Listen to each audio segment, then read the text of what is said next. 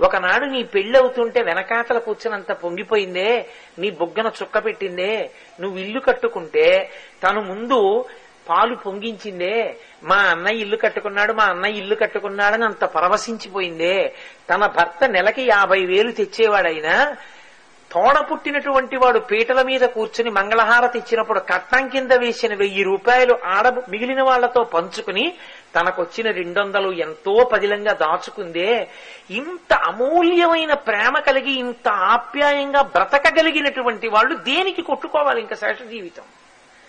కనీసం మిగిలిన జీవితం సంతోషంగా కలుసుకున్నప్పుడు అంత ప్రేమగా నీతో మాట్లాడేవాళ్ళు అంత ప్రేమగా నిన్ను ఉరే ఉరే అని పిలిచేవాళ్ళు నీతో కూర్చున్నంత సంతోషంగా పలకరించేవాళ్ళు నీ చిన్నతనాన్ని నీకు గుర్తు చేసేవాళ్ళు నీకిష్టమైన పాట జ్ఞాపకం పెట్టుకుని ఎప్పటి పాటే మరిచిపోయాను అంటే అన్నయ్య నీకు గుర్తుందా? ఈ పాట నీకు ఎంతో ఇష్టమని నువ్వు వస్తున్నావని రెడీ చేయించానన్నయ్య అని ఆ పాట పెడితే ఆ పాట వింటూ ఆ చిన్నతనం అవి జ్ఞాపకం వస్తుంటే ఎంత మాధుర్యం.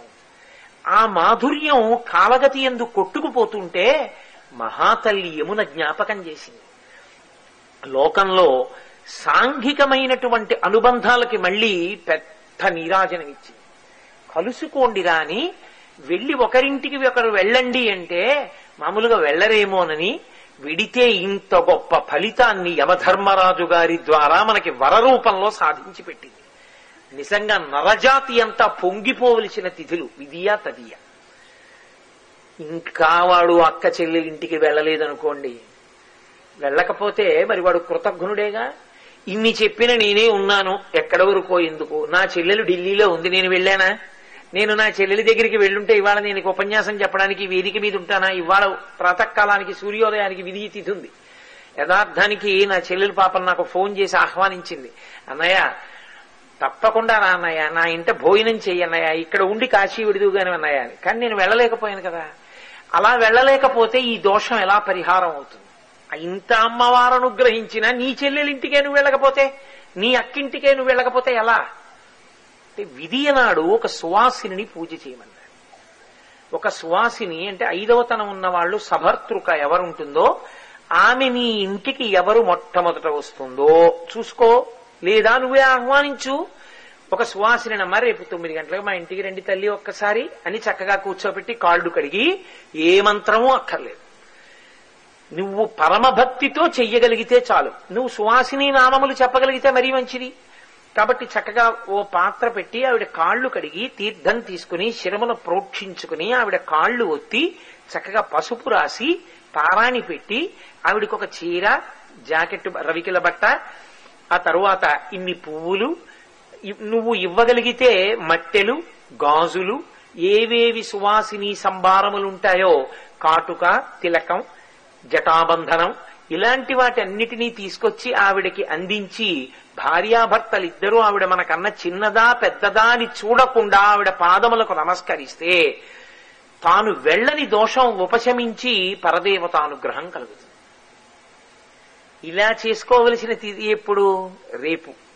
అక్క చెల్లెల్ని ఇంటికి తెచ్చుకోలేకపోతే తాను వెళ్ళలేదు అక్క చెల్లెల్ని తెచ్చుకోలేదు. కనీసం పోనీ అక్క చెల్లెలు ఇంట్లోనే ఉన్నాడు అనుకోండి విధియనాడు వెళ్ళాడు తదియనాడు అక్క చెల్లెలకి మర్యాద చేశాడు సరిపోతుంది. ఆ ఇంట్లోనే మర్యాద చేయొచ్చు తన డబ్బుతో కొనుక్కొచ్చి పెట్టచ్చు. అసలు వెళ్ళకపోతే తదియనాడు ఎలా పెడతాడు? కుదరదు కదా. అప్పుడు తదియనాడు సువాసిని పూజ చేయమన్నాడు. ఒక సువాసిని తీసుకొచ్చి చక్కగా పూజ చేసి ఆమె సంతోషంగా అవన్నీ పుచ్చుకొని పరమానందంతో వెళ్ళిపోయింది అనుకోండి ఈ జాతికున్న గొప్పతనం మీరు ఏమిచ్చారని చూడరు. ఇంత బొట్టు పెడితే చాలు. కాళ్ళకి పసుపు రాస్తే చాలు. పరవశించిపోయి వెళ్ళిపోతారు. ఆ ఇంట ఎంత మర్యాదో ఎంత సంప్రదాయమో అంటారు. చక్కగా ఇంటికి మీరే ఆహ్వానించి తెచ్చుకోగలిగితే ధన్యాత్ములు. అథవా మీ ఇంటికి వచ్చినటువంటి సువాసిని ఎవరు ఆ రోజు వస్తారో ఆ సువాసినికి మీరు కనీసం అటువంటి బహుమానం ఇచ్చి ఒక నమస్కారం చెయ్యగలిగినా మీరు ధన్యులు. అదిగో అటువంటి తిథి రేపటి తిథి తదియ తిథి. కాబట్టి ఇది మనం కార్తీక మాస శుక్లపక్షంలో చేసేటటువంటి తదియ దాన్ని సోదరి తృతీయ అంటారు. యథార్థానికి మనం అక్క చెల్లెల్ని తీసుకురావాలి. తీసుకురాకపోతే కనీసం సువాసిని పూజ చేసుకోవాలి. కాబట్టి ఇవి మొదటి మూడు తిథులు. నాలుగవది చతుర్థి. కార్తీక మాసంలో వచ్చేటటువంటి నాలుగవ తిథిని చతుర్థి తిథిని నాగుల చవితి అని పిలుస్తూ ఉంటాం. నాగులను పూజ చేస్తారు ఆ రోజున. పావుకి పూజ. పావుని ఇంటికి తెచ్చుకోవడం అన్నది సాధ్యమయ్యే విషయం కాదు కాబట్టి పాము ఉన్న చోటికే వెళ్ళి పూజ చేస్తారు. నాకు మీరు ఒక విషయం కొంచెం జాగ్రత్తగా ఆలోచించి చెప్పండి. సాధారణంగా నాగుల చవితి చెయ్యనటువంటి వాళ్ళు ఉండరు. అన్ని వర్ణముల వారు చేస్తారు. అందరూ తలస్నానం చేస్తారు చక్కగా పుట్టక పెడతారు ఏదో అందులో గుడ్డు వేస్తారు లేకపోతే చిమ్మిలి వేస్తారు లేకపోతే చలివిడి వేస్తారు లేకపోతే ఆవు పాలు పోస్తారు. ఆ పుట్ట చుట్టూ తిరుగుతారు పిల్లా పాపలతో నమస్కారం చేస్తారు ఇంటికి వచ్చేస్తారు. పావుని పూజ చేసేటప్పుడు ప్రకటనంగా ఒక మాట అడుగుతారు పుట్ట దగ్గర నిలబడి. ఎందుకు అడుగుతారు అంటే దానికి కారణం ఉంటుంది. నాగమును దేవతగా భావన చేసి పూజ చేసి ఆ పుట్ట దగ్గరికి వెళ్ళి అది తినే పదార్థములను ఆ పుట్టలో సమర్పణం చేసి ప్రదక్షిణం చేసి నమస్కరించి ఆ గోవుని ఒక అక్కడ ఉన్నటువంటి ఆ పావుని ఒక విషయం అడుగుతారు లౌకికంగా చాలా నాగరికమైనటువంటి ఏదో సంస్కృత భాషలో చెయ్యవలసినటువంటి శ్లోకములు కాకుండా చాలా తేలిక భాషలో అందరూ అడిగేటటువంటి రీతిలో అడుగుతారు. అందుకే నాగుల చవితికున్న విశేషం ఏమిటంటే దానికి ఏదో సంస్కృత పూజా విధానం ఏమి ఉండదు. వీళ్ళందులో పాలు పోసేస్తారు అక్కడ నిలబడి ఓ మాట అడుగుతారు. నన్నేలు నా గన్న నా కులము నేలు. నా ఇంటి నేలు నన్ను కన్నవారి నీలు నా ఆప్తులను ఏలు. పడగ తొక్కితే పగవాడనుకోకు నడుము తొక్కితే నావాడనుకో తోక తొక్కితే తొలగితూ వెళ్ళిపో ఈ నూకల్ని పుచ్చుకో మూకల్ని ఈ పిల్లల నూకల్ని పుచ్చుకో మూకల్ని ఈ పిల్లల మూకల్ని ఈ సంతానకారకుడు నాగదేవత. నాగదేవత అంటే సుబ్రహ్మణ్యుడు. అందుకే పురుష వీర్యమునందుండేటటువంటి సంతానోత్పత్తి కారక కణములు సర్పరూపంలో తిరుగుతూ ఉంటాయి అని మనకి పెద్దలు చెప్తారు. నేను ఈ మధ్య ఒక సైంటిఫిక్ జర్నల్లో ఆర్టికల్లో కూడా చదివాను ఆ విషయాన్ని. సర్పరూపంలో తిరుగుతాయి అని. అది నాగదేవతానుగ్రహం ఉంటే అందుకే సుబ్రహ్మణ్యుడి యొక్క నామాల్లో వంశవృద్ధికారకాజ నమః అని ఒక నామం ఆయనకి. ఆయన వంశాన్ని నిలబెడతాడు సంతానకారకుడై. అటువంటి సుబ్రహ్మణ్యుడిగా భావన చేసి నాగం దగ్గరికి వెళ్ళి ఆ నా పావు ఉన్నటువంటి పుట్టలో పాలు పోసి వేడుకుంటారు. ఈ నూకలు నువ్వు పుచ్చుకో మూకల్ని మాకియ్యి. పిల్లల మూ పావుని పూజ చేయడం అన్నది అసలు ఎంతవరకు సాధ్యమయ్యే విషయం? అది నిజంగా త్రికరణ శుద్ధిగా అంటే నిజంగా పాము బయటికి వచ్చింది అనుకోండి ఎవరైనా నిలబడతారా అక్కడ? నిలబడరు కదా. ఇక భక్తి అన్న మాట దాని ఎందు ఎలా కుదురుతుంది? ఎందుకు తీసుకొచ్చినట్టు అసలు ఈ నాగుల చవితి తిథిని. అంటే దీనికి ఆంతరమునందు ఒక గొప్ప అభ్యున్నతి కారకం ఉన్నది దాన్ని పట్టుకోగలిగితే చాలా గొప్ప విషయం. చూడండి మీరు మన దేవతా స్వరూపాల్ని చూస్తే మన దేవతలందరూ కూడా నాగులను ఆభరణములుగా ధరిస్తారు యజ్ఞోపవీతములుగా ధరిస్తారు వడ్డాణములుగా పెట్టుకుంటారు. మీరు వినాయకుణ్ణి చూడండి వడ్డాణంగా పావుని పెట్టుకుంటాడు అలాగే యజ్ఞోపవీతంగా నాగ యజ్ఞోపవీతం కింద పావుని యజ్ఞోపవీతంగా వేసుకుంటాడు. పరమశివుడు అసలు సరే సరి. పావులను ఆభరణములుగా తీసుకోవడం అనేటటువంటిది లోకంలో అన్ని చోట్ల ఉంది. దేవతలందరూ దాన్ని స్వీకరిస్తారు. అసలు దేవతలు ఎందుకు అలా స్వీకరించాలి? శ్రీ మహావిష్ణువు శేషశైనం మీద పడుకుంటారు. ఆదిశేషుడి మీద పడుకుని నిద్రపోతూ ఉంటారు. అసలు శ్రీవిల్లిపుత్తూరులో అయితే శ్రీకృష్ణ పరమాత్మ పక్కన శ్రీమన్నారాయణుడి పక్కన శేషుడు కూడా ఉంటాడు సమానంగా పీఠం మీద. దానికి ఒక కారణం చెప్తారు పెద్దలు. ఆ శ్రీ ఆయన శ్రీరంగంలో కళ్యాణం చేసుకున్నాడు. ఆ పెరియాళ్ళవారి యొక్క కుమార్తె అయినటువంటి గోదాదేవి చేసుకుంటే పెరియాళ్ళవారు పెద్ద హడావిడి చేశారు. నా కుమార్తెను నువ్వు ఇచ్చిన వాడివి నువ్వే వివాహం చేసుకుని నీలో కలిపేసుకున్న వాడివి నువ్వే నన్ను ఇంత అన్యాయం చేస్తావా అని. పోనీలేవయ్యా నువ్వు చూసుకోవడానికి వీలుగా నీ ఊరే వచ్చి పెళ్ళి చేసుకుని మీ ఊళ్ళోనే గుళ్ళో ఉంటానన్నాడు. ఆయన ఇలా ఈ మాట చెప్పగానే శేషుడు ఆయన్ని తీసుకొచ్చాడు. ఆయన రాలేనివాడని కాదు కానీ ఆయన ఆర్తిని గమనించి శేషుడు వెంటనే ఆయన్ని గోదాదేవిని శ్రీవిల్లిపుత్తూరు తీసుకొచ్చారు. శ్రీవిల్లిపుత్తూరులో కళ్యాణం అయింది అందుకే శ్రీవిల్లిపుత్తూరు వెళ్ళిన వాళ్ళు గమనిస్తారు. గోదాదేవి భగవానుడు పక్కన శేషుడు కూడా ఉంటాడు కాబట్టి శేషుడు పాము రూపంలో భగవంతుణ్ణి సేవిస్తూ ఉంటాడు. ఇంతమంది దేవతలు కూడా పాముని ఆభరణంగా స్వీకరించారు. కానీ గమ్మత్తు ఏమిటంటే పాముకి వ్యతిరేకమైనవి పాముకి బద్ధశత్రువులైన వాటిని కూడా వాళ్ళు వాహనములుగా ఆభరణములుగా స్వీకరించారు. మీరు చూడండి పాముకి ప్రధానమైనవి ఆగర్భ శత్రువులైనవి రెండు. ఒక- మొట్టమొదటిది గరుత్మంతుడు గరుడ పక్షి. ఇప్పటికీ అంతే గ్రద్ద. గరుత్మంతుడు ఎంత ప్రబలమైన శత్రువో మళ్ళీ అంత ప్రబలమైన శత్రువు నెమలి. నెమలి పాము కనపడితే తన ముక్కుతో కొట్టి చంపేస్తుంది. అలాగే గరుడ పక్షి పాము కనపడితే తన గోళ్ళతో తన్నుకుపోయి పావును తినేస్తుంది గరుత్మంతుడు సర్పములను తింటాడు. ఇప్పటికీ గ్రద్దలన్నీ పావును తింటాయి. కాబట్టి ఇవి రెండు ఆగర్భ శత్రువులు. ఇవి కాకుండా మూడవది ఒకటి ఉంది. అది ముంగిస. కానీ ముంగిస పాముకి నిజానికి ఆగర్భ శత్రువు కాదు. రెండు తిరుగుతూ ఉంటాయి. ముంగిస పాము ఎదురెదురుగుండా తటస్థపడితే మాత్రం ముంగిస పాముని చంపేస్తుంది. నిర్భయంగా పాము ఎక్కడ ఉంటుందో ముంగిస కూడా అక్కడే ఉంటుంది. అది బొరియలో ఉంటుంది ఇది బొరియలో ఉంటుంది. అది దీనికి ఎదురొస్తే మాత్రం ముంగిస పాముని చంపుతుంది. చిత్రం ఏమిటో తెలుసా? పాముకి బద్ధ శత్రువులు ఎవరో వాళ్ళని కూడా దేవతలు తమకే వాహనములుగా తీసుకున్నారు. మీరు చూడండి గరుత్మంతుడు శ్రీ మహావిష్ణువుకి వాహనం. శేషుడు శ్రీ మహావిష్ణువుకి పాము. ఎలా కుదురుతుందండి? ఎందుకు కుదిరే విషయాలే? శేషుడి మీద పడుకుంటాడు. గరుత్మంతుడి మీద తిరుగుతాడు. ఇద్దరూ ఆయనకి అత్యంత అనుకూలమైన వాళ్ళే. ఫోన్లేండి శేషుడి మీద పడుకుంటాడంటే ఆయన బెడ్రూమ్ కదా బాగా అర్థం అవ్వాలంటే. లోపల ఎక్కడో కదా ఉంటుంది మనసం వాహనం ఎక్కడ ఉంటుంది? గదుల్లోకి రాదుగా బయట ఉంటుంది. కాబట్టి ఇప్పుడు గరుత్మంతుడికి శేషుడికి ఎదురెదురు పడే అవకాశం లేదు కదా. అంటారేమో. అలా కుదరదు. ఎందుకంటే శేషుడు గొడుగై నిలబడుతూ ఉంటాడు. మరి గొడుగై నిలబడిన వాడు బయటున్న గరుత్మంతుడి దాకా రావాలి. గరుత్మంతుడి మీద ఎక్కాక కూడా శేషుడు పడగబట్టాలి గొడుగ్గా. పైగా వింజామర వీస్తూ ఉంటాడు. ఎన్నో సేవలు చేస్తూ ఉంటాడు. మరి గరుత్మంతుడు ఎదురుగుండా ఉండగా శేషుడు ఎలా చేయగలడు? అసలు శ్రీ మహావిష్ణువు ఇద్దరిని ఎలా తీసుకోగలిగారు సుబ్రహ్మణ్యుణ్ణి నాగస్వరూపంగా పూజ చేయడం ఎన్నో చోట్ల సంప్రదాయం ఉంది. జంటపాములు కనపడితే సుబ్రహ్మణ్య స్వరూపం అని నమస్కారం చేస్తారు. మరి అదే సుబ్రహ్మణ్యుడు నెమలి మీద ఎక్కి తిరుగుతూ ఉంటాడు. అమ్మవారికి నకులేశ్వరి అని ఒక పేరు. నకుల అంటే ముంగిస. నకులేశ్వరి అంటే ముంగిస స్వరూపమైనటువంటి తల్లి అని. ఆవిడేమో ముంగిస స్వరూపంలో ఉంది. సుబ్రహ్మణ్యుడేమో నెమలి మీద కూర్చున్నాడు. శ్రీ మహావిష్ణువేమో గరుత్మంతుడి మీద కూర్చున్నాడు. వీళ్ళు ముగ్గురు పావుతో సంబంధం ఉన్నవాళ్ళు. ఎలా కుదురుతున్నది? అమ్మవారికి ఎక్కడుందండి పావుతో సంబంధం అంటారేమో? కుండలిని యోగం అమ్మవారికి సర్పస్వరూపంలోనే ఉంటుంది. మరి సర్పంతో ఆనుకూల్యత ఉంది. సర్పంతో ప్రతికూలత ఉంది. ఇది ఎలా అనుసంధానం? అంటే మనకి సర్పము రెండు విషయాలకి సంకేతముగా చెప్పబడుతుంది. ఒక సర్పము పాడు చేసే సర్పం.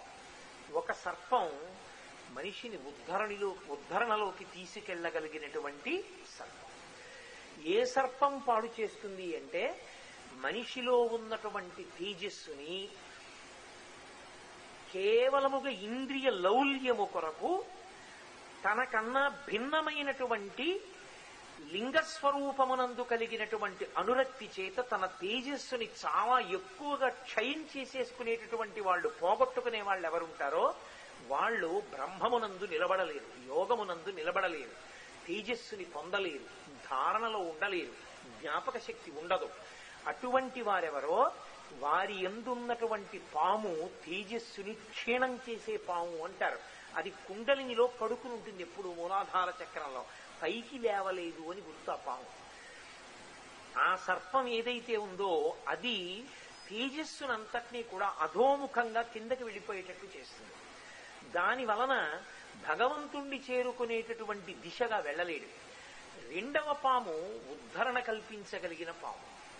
ఈ ఉద్ధరణ కల్పించగలిగిన పాము భగవంతుని ఎందు నిష్ఠతో భగవంతుని ఎందు సేవ చెయ్యాలని బ్రహ్మచర్యమునందు పూనికతో నిలబడగలిగి ఉంటాడు. భగవద్భక్తితో నిలబడి ఉంటాడు. అలా నిలబడిన వాడు తేజస్సుని ఓజస్సుగా మార్చుకుంటాడు. అలా మార్చుకోగలిగినటువంటి వాడెవరున్నాడో వాడు మనిషిని ఉన్నత పదం వైపుకి నడిపించగలిగినటువంటి సర్పానుగ్రహమును పొందినవాడు అని గుర్తు. అందుకే ఎక్కడెక్కడ మనిషి ఇంద్రియముల యొక్క సుఖములను ఇంద్రియ లౌల్యములకు లొంగిపోతూ ఉంటాడో అక్కడక్కడ భగవతి యొక్క అనుగ్రహాన్ని పొంది మళ్ళీ ఆ తేజస్సుని తన జన్మ ప్రయోజనానికి వాడుకోగలిగినటువంటి స్థితిని పొందాలి అంటే దాన్ని భగవంతుడి వైపుకి తిప్పగలిగినటువంటి ఆ శక్తిని భగవంతుడి కొరకు వినియోగం చెయ్యగలిగినటువంటి అనుగ్రహాన్ని పొందాలి అంటే మళ్ళీ భగవంతుడి కాళ్ళే పట్టుకోవాలి. అందుకే సుబ్రహ్మణ్యుడి కాళ్ళు పట్టుకున్నారనుకోండి నెమలిగా ఉండి చెడు పావుని చంపుతాడు. అంటే ఎప్పుడు ఇంద్రియముల యొక్క సుఖాన్ని కోరుకునేటటువంటి స్థితి నుంచి దాటిస్తాడు. అప్పుడు నెమలి పావుని చంపుతాడు. అంటే మిమ్మల్ని పాడు చేసే పావుని చంపగలిగినటువంటి స్థితిని దేవతలు మీకు ఇస్తారు. అందుకని ఆనుకూల్యతగా ఆభరణములుగా ధరిస్తారు. రెండు గరుత్మంతుణ్ణి పంపాడనుకోండి పావుని చంపుతుంది. గరుత్మంతుణ్ణి పంపడం అంటే అయ్యా నేను ఇంద్రియముల యొక్క సుఖానికి వశుడనైపోతున్నాను. నేను పరం భగవంతుడు నాకు ఇచ్చిన శక్తిని భగవదారాధనకి ఉపయోగించలేకపోతున్నాను. నువ్వు నాకు ఎలాగైనా సరే నా శక్తిని ఈశ్వరారాధనకు ఉపయోగించగలిగినటువంటి స్థితిని నాకు కల్పించు. ఇంద్రియ లౌల్యము నుండి నేను బయటికి వచ్చేటట్టుగా నాకు నా మనస్సు స్థిరీకరింపబడేటట్టుగా నన్ను అనుగ్రహించు అని ప్రార్థన చేస్తే ఆయన గరుత్మంతుణ్ణి పంపిస్తాడు. అందుకే గరుత్మంతుడు అమృతాపహరణం చేస్తాడంటే అమృతాన్ని కూడా తీసుకొస్తాడు. అంటే పాడు చేసే పావుని చంపి పనికొచ్చేటటువంటి పావుని మిగలుస్తాడు. దాని వలన యోగ శక్తి చేత ఉత్ అంటే పైకి వెళ్ళగలిగినటువంటి స్థితిని పొందుతాడు యోగంలో ప్రవేశించగలుగుతాడు. అలాగే నకులి అమ్మవారు నకులీశ్వరి. అమ్మవారి పాదములు పట్టుకుని ఎవడు ప్రార్థన చేశాడో ఆవిడ పంచతన్మాత్ర సాయక ఎప్పుడు చెవి వినకూడనివి విందామని కన్ను చూడకూడనివి చూద్దామని ముక్కు వాసన చూడకూడనివి వాసన చూద్దామని నాలుక తినకూడనివి తిందామని చర్మం ముట్టుకోకూడని వాటిని ముట్టుకుందామని కోరేటటువంటి కోరికలతో కూడినటువంటి మనసు ఈ ఐదు ఇంద్రియములు మార్పు చెందుతాయి. ఇప్పటి వరకు చూడకూడనివన్నీ చూస్తానన్నాడు. వినకూడనివన్నీ వింటానన్నాడు. వాసన చూడకూడనివన్నీ వాసన చూస్తానన్నాడు. ఇప్పుడు ఆ మనసు మారుతుంది. మారడమే రెండో పాము. ఇది నకులి. ఇప్పుడు ఆవిడ ముంగిసగా వచ్చి మొదటి పాముని కొరికేస్తుంది. ఇప్పుడు రెండో పాము ఏం చేస్తుంది? ఇంతకు ముందు ఉన్నాడు ఇప్పుడు ఉన్నాడు. ఇంతకు ముందు మనసుంది ఇప్పుడు మనసుంది. ఇంతకు ముందు ఐదు ఇంద్రియాలు ఉన్నాయి ఇప్పుడు ఐదు ఇంద్రియాలు ఉన్నాయి ఇప్పుడు అంటాడు నేను భగవంతుని యొక్క స్వరూపాన్ని వెళ్ళి చూడకుండా ఉండలేను. అందుకని రోజు ఏదో కాసేపు ఇంట్లో సీతారామచంద్రమూర్తి యొక్క చిత్తరువు పెట్టుకుని కాసేపు అలా సీతమ్మ వంక చూస్తూ కూర్చుంటాడు. రామచంద్ర ప్రభువు వంక చూస్తూ కూర్చుంటాడు. దక్షిణామూర్తి స్వరూపం వంక చూస్తూ కూర్చుంటాడు. ఆ పరమేశ్వరుణ్ణి చూస్తూ కూర్చుంటాడంటే ఇప్పుడు కన్ను భగవంతుణ్ణి చూడ్డాన్ని ఇష్టపడుతోంది. కన్ను తనంత తానుగా కాదు మనసు కోరింది కన్ను ఉపయోగపడింది. ఇంతకుముందు పనికి మాలినవన్నీ వాసన చూశాడు భోగలాలసుడై. ఇప్పుడు భగవంతుడి పాదముల మీద పెట్టి తీసిచ్చిన పువ్వు వాసన చూసి కన్నులకు అద్దుకోవాలని కోరిక పుట్టింది. తనకు తనకు జాజిమాల కొన్నాడు. పూర్వం దాని భోగమునకు వాడాడు. ఇప్పుడు ఆ జాజి పూల దండ తీసుకెళ్ళి పరదేవత యొక్క పాదముల మీద ఉంచాడు. ఉంచి తీసి కళ్ళకెద్దుకుని తన తల మీద పెట్టుకుని తన భార్యని పిలిచి ఏమాయ్ పరదేవతా ప్రసాదం తలలో పెట్టుకో అన్నాడు. ఇంతకుముందు పువ్వులు కొని వాడినటువంటి ప్రయోజనాలకి ఇప్పుడు పువ్వులు కొని భగవతి అనుగ్రహంగా ఆమె పాదముల మీద పెట్టి ప్రసాదంగా వాసన చూడడానికి తేడా ఉందా లేదా? ఆ పాము మొస ముంగిస చేత కరవబడింది. ఇప్పుడు మంచి పాము మీకు అనుభవంలోకి వస్తోంది. ఇది మార్పు. ఇదే ఇంతకుముందు ఏది కనపడితే అది తనకి తినాలనిపించినవన్నీ వండుకు తిన్నాడు. ఇప్పుడు ఇప్పుడు తింటాడు ఎలా తింటాడు తన కొరకని తిన్నాడు. పూర్వం ఎవరైనా చక్కెర పొంగల్ తింటుంటే వస్తే మూత పెట్టి లోపల దాచేసేవాడు. వాళ్ళు చూస్తారేమో ఇప్పుడు ఈశ్వర ప్రసాదం. ఒకరికి పెట్టి తను తింటాడు. ఇప్పుడేమైంది? పూర్వం ఉన్న గుణములు తగ్గాయా లేదా? ఆ పాము ముంగిస చేత కరవబడింది. ఈ పాము వృద్ధిలోకి వచ్చింది ఇది పాముల యొక్క మార్పు అంటారు. దీన్ని శాస్త్రంలో కుండలిని ఎందున్న పాము పైకి లేవడం తేజోనష్టము చేసి ఇంద్రియ లౌల్యమును కల్పించగలిగినటువంటి పాము మరణించారు. ఇది యథార్థమునకు ఆధ్యాత్మిక వైభవము కొరకు పావుని పూజ చేయాలి. ఇన్నాళ్ళు నా ఎందు ఏ పావులున్నాయో అవి పోవాలి. నన్ను ఉద్ధరించగలిగినటువంటి పాములు ప్రవేశించాలి. అది నాగుల సంధి నిజం. బాహ్యంలో సర్పకాటు నుంచి తప్పుకోవడానికి ప్రేమని వ్యక్తీకరిస్తారు. రెండవది నాగదేవతగా వంశాభివృద్ధిని కోరుకుంటారు. నీ అనుగ్రహం చేత ఓ సుబ్రహ్మణ్యుడా నా వంశం పరిఢవిల్లాలి. అందుకని నాగదేవతని ఆరాధిస్తారు.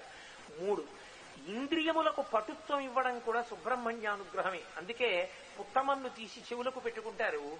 పుట్టమన్ను తీసి కనురెప్పల మీద కూడా పెట్టుకుంటూ ఉంటారు. ఇప్పటికీ లోకంలో ఒక ఆచారం ఉంది. పిల్లలకి ఏ కారణానికి చెవిపోటు వస్తోందో తెలియకపోతే పామును పట్టుకునే వాళ్ళ దగ్గరికి వెళ్ళి ఆ పాము తోక చెవిలో పెట్టించి తీస్తుంటారు అప్పుడప్పుడు. నేను ఒకటి రెండు సందర్భాల్లో చూశాను. ఎందుకని అంటే అలా పాము తోక పెట్టి తీస్తే ఆ చెవిలో ఉన్నటువంటి ఇబ్బంది పోతుంది అని. ఎందుకంటే పిల్లలు చెప్పలేరు కదా. అది ఎంతకి తగ్గకపోతే అలా చేస్తూ ఉంటారంటే పాము చెవి ముక్కు మొదలైనటువంటి జ్ఞానేంద్రియములకు కావలసిన శక్తిని ఇవ్వగలిగిన దేవత సుబ్రహ్మణ్య స్వరూపంగా అని మనం నమ్ముతాం. కాదు అసలు భోజనం చెయ్యగలిగిన అధికారాన్ని కూడా ఆయన ఇస్తారని. నిత్యాన్నదాన నిరతాఖిల రోగహారిన్ తస్మాత్ ప్రధాన పరిపూరిత భక్త కామ శృత్యాగమ ప్రణవవాచ్య నిజస్వరూప వల్లీ సనాథమ మదేహి కరావలంబం అంటున్నాం కదా సుబ్రహ్మణ్యాష్టకంలో. కాబట్టి ఆయన అనుగ్రహాన్ని పొందడానికి. కాదు ఆధ్యాత్మికమైనటువంటి పురోగతిని కోరుకుని బాహ్యంలో తనంత తానుగా గెలవలేకపోతున్నటువంటి మనసు యొక్క ఉద్ధతి నుండి బయటపడడానికి నాగదేవతని ఆరాధన చేస్తారు. అందుకే నాగుల చవితి నాడు చేసేటటువంటి పూజకి మాత్రం అందరూ తమ నోటికొచ్చినటువంటి దేశ భాషలో వెళ్ళి భగవంతుణ్ణి ప్రార్థన చేయడమే కానీ దానికి సంస్కృత భాషతో కూడినటువంటి కల్పం ఏమీ ఉండదు.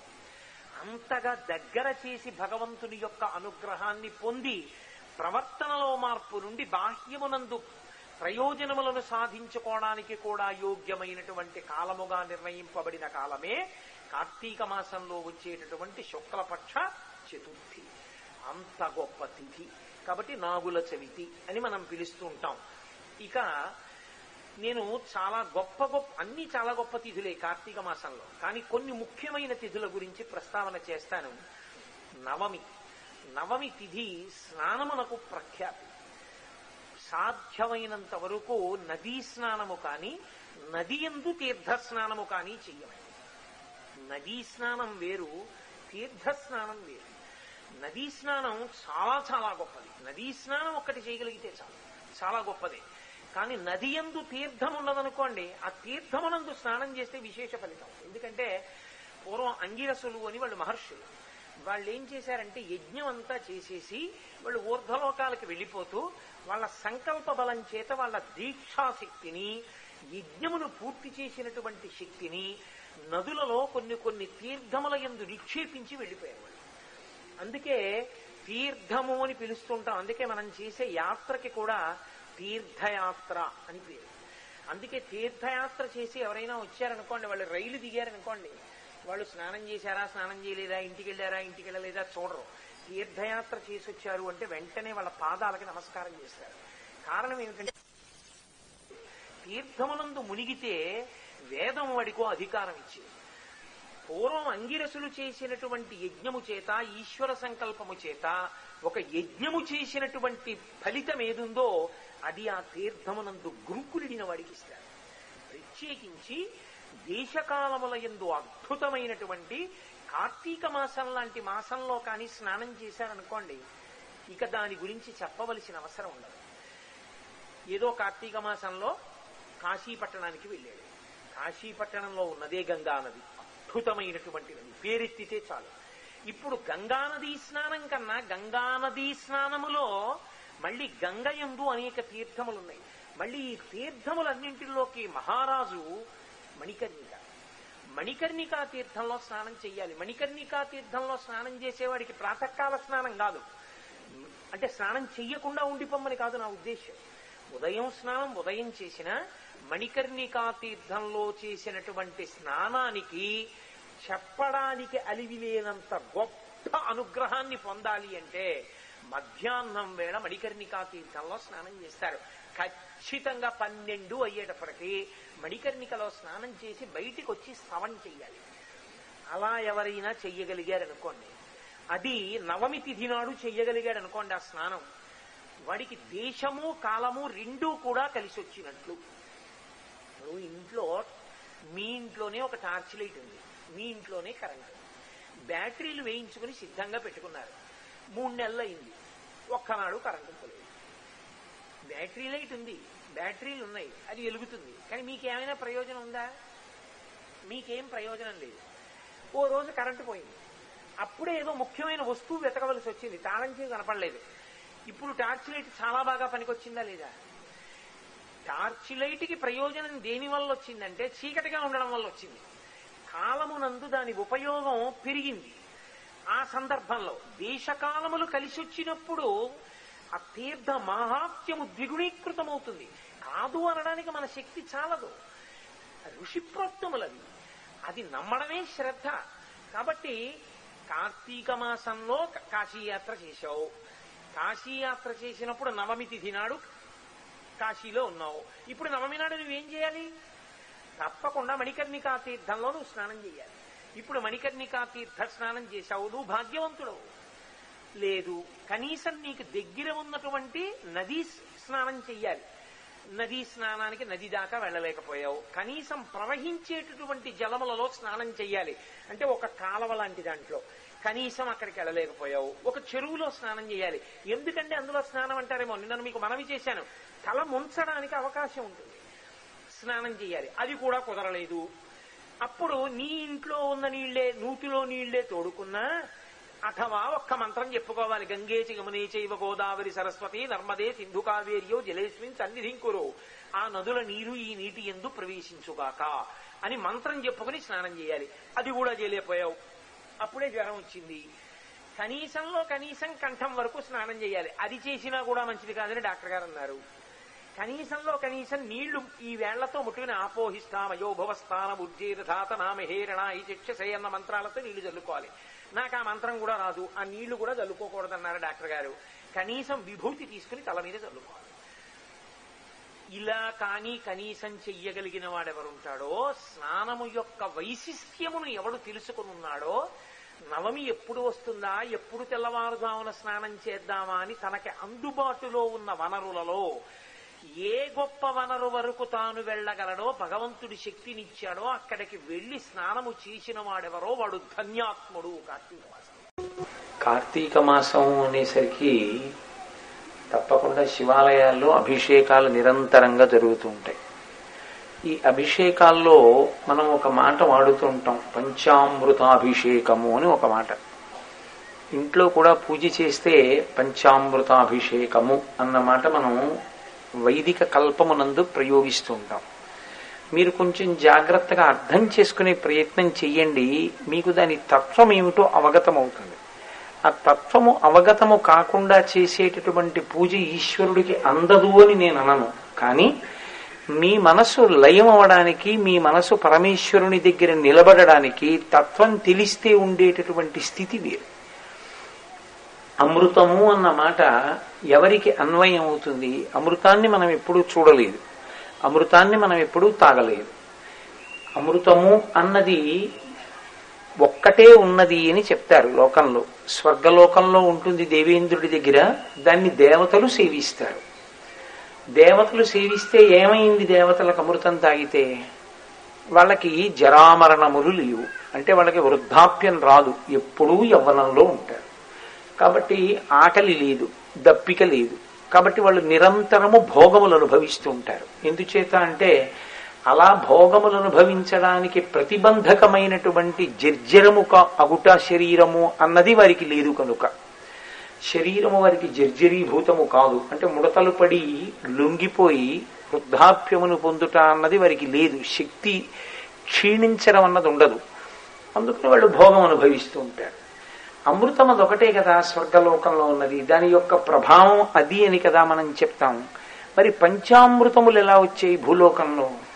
ఒకవేళ పంచామృతములు ఉన్నాయి అప్పుడు ఏవి పంచామృతములని మనం చెప్తున్నాం? ఆవు పాలు. ఆవు పాలు తోడి పెట్టడం వల్ల వచ్చినటువంటి పెరుగు. ఆవు యొక్క పాలు తోడి పెట్టినటువంటి పెరుగు చిలికినప్పుడు తీసిన వెన్న కాచినప్పుడు వచ్చిన నెయ్యి. అందుకని తేలిగ్గా అర్థమవడానికి ఆవు పాలు ఆవు పెరుగు ఆవు నెయ్యి అంటుంటాం. మూడు ఇవి కాక రెండు తేనె పంచదార. ఈ ఐదిటిని కలిపి పంచామృతములు అంటాం. ఇవి పంచామృతములు అయ్యుండుంటే స్వర్గలోకంలో కూడా ఇవి అమృతాలు అయ్యి ఉండాలిగా అది అమృతం అయితే ఇవి పంచామృతములైతే ఈ అమృతాలు కూడా దేవలోకంలో స్వర్గంలో సేవింపబడుతూ ఉండాలి.